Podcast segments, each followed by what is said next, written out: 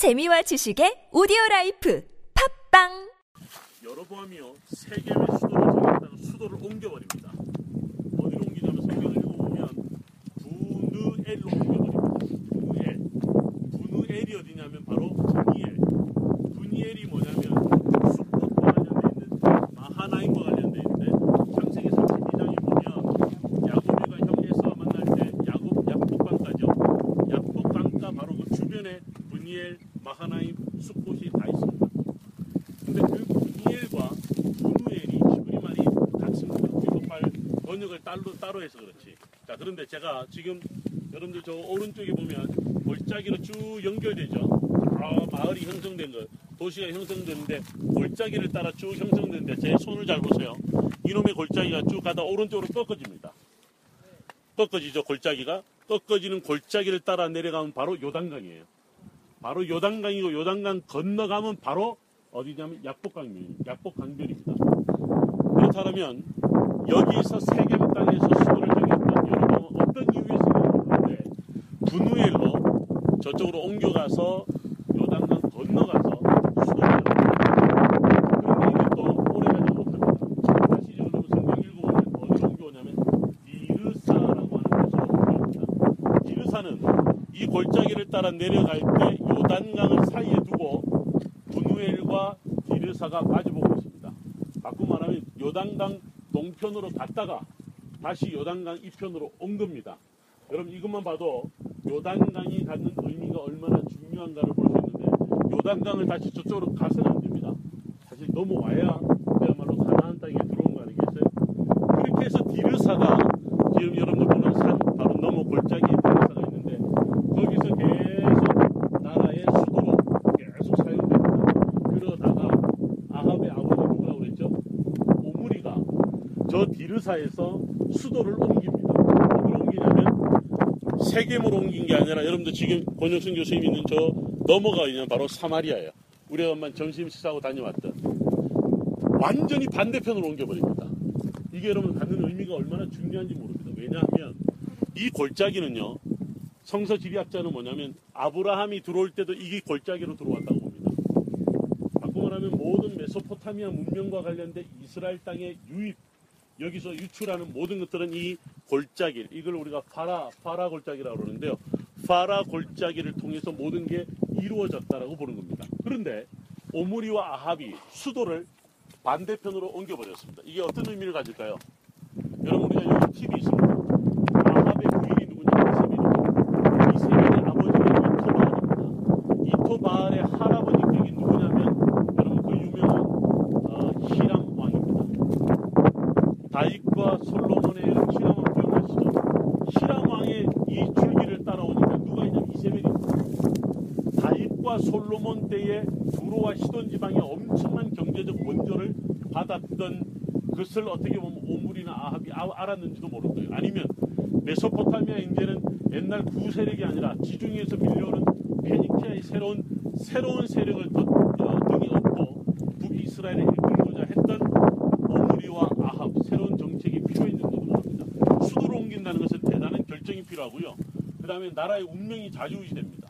지금 이 산을 넘어서 지중해 방향으로 갔다는 거예요. 우리가 배웠던 것을 하나 따지면 왕의 대로에서 밀려오는 문화가 아니라 태안로에서 밀려오는 문화로 완전히 탈바꿈했다는 겁니다. 그런데 그렇게 바뀌고 난 다음에는요. 여기에 있을 때는 무슨 바알이니 우상이니 이런 이야기는 그냥 이쪽의 이야기였지 바알과 아세라 이야기는 없었습니다. 근데 갑자기 이쪽으로 넘어간 다음에 뭐가 넘어오냐면 바알과 아세라 이런 소위 말해서 페니키아 신들이 밀려오게 된다는 거죠. 성경을 가르치는 우리는요. 심지어는 북이스라엘과는 다르게 남유다는 항상 예루살렘이었잖아요. 근데 북이스라엘 수도가 계속 옮겨갔어. 이것이 갖는 의미가 있다는 걸 꼭 생각해야 되고요. 디르사에서 사마리아 옮겨갔다는 것 자체도 역시 문화적인 큰 변화, 정치적인 변화, 외교의 변화가 이 오므리 왕조에 있었다는 하는 것을 볼 수 있습니다. 성서 지리를 배워서 우리가 여기 저기 가고 이런 정도의 의미가 된다는 게 아니라 여기에서 우리가 정치를 한다, 외교를 한다, 심지어는 실학적인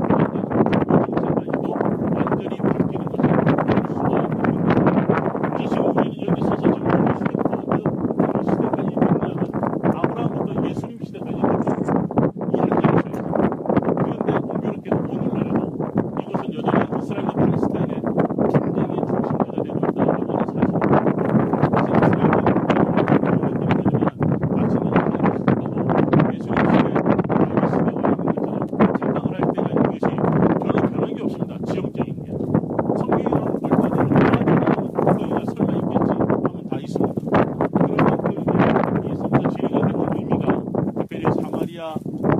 지역에 있었던 소위 있었을 때 우리는 더 잘할 수 있습니다. 한 가지만 더 덧붙일게요. 여러분들 여기가 올라가서 현재 남아있는 건 없어요.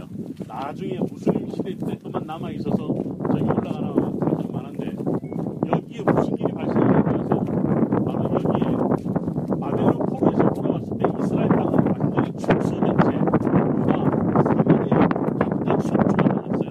그래서 속초에 중동에서 따로 따로 따로 여러분들 기억하세요. 왜 스룹바벨, 여호수아 이런 사람들이 와서 성전 지으려고 하는데 바로 짓지를 못해요. 십팔 년이 지났는데도 짓지를 못해요. 숫자를 열여덟 해가 열여덟 해가 지났는데도 짓지를 못해요. 그래서 여러분 학계 일 장 일 절을 보세요. 학계 선지자가 여호와의 말씀을 듣고 스룹바벨에게 왜 성전을 짓지 못하느냐고 하나님은 그들에게 말씀을 전합니다. 그러고 난 다음에 학계 선지자 이야기를 들었던 이 스룹바벨이 바로 여호수아 대제사장과 함께 성전을 짓는데 왜 그럼 십팔 년 동안 성전을 못 지은 줄 아세요? 성경에 보면 무슨 일이 벌어졌어요? 사마리아의 사마리아의 사갈라시 예루살렘 성전을 짓는 것을 조직적으로 반대합니다. 기억나시죠? 근데 왜 조직적으로 반대, 반대하냐면 바로 여기에 성전이 들었습니다. 어떤 성전이 있었냐면 바벨론 포로로 잡혀가 있었을 때 여기에 살았던 여기에 남아 있었던 이방 사람들과 그 다음에 사마리아 사람들과 심지어 그런 사람들이요. 예루살렘 성전 없으니까 여기에다 성전 만들어 놓고 그들은 제사를 지내야 됩니다. 그런데 돌아와서 예루살렘 성전 짓는다잖아요. 누가 좋아하겠습니까? 사마리아 사람들이 좋아할 리가 없습니다. 그래서 여러분들 바벨론 포로 이후에 이 사마리아와 유다의 갈등은 여기서 생겨납니다. 그래서 신약 성경이 나타나는 사마리아의 이 갈등 이야기는요, 선한 사마리아의 비유 이야기는 구약 성경의 사마리아가 아니라 바로 바벨론 포로 이후에 생겨난 발생한 유다와 사마리아의 갈등입니다. 근데 우리는 이 사마리아 군대 가면 맨날 아합까지 올라가요. 그러다 보니까 이 사마리아는 아합 때부터 지금까지 그냥 저주받은 땅이야. 그게 아니에요. 항상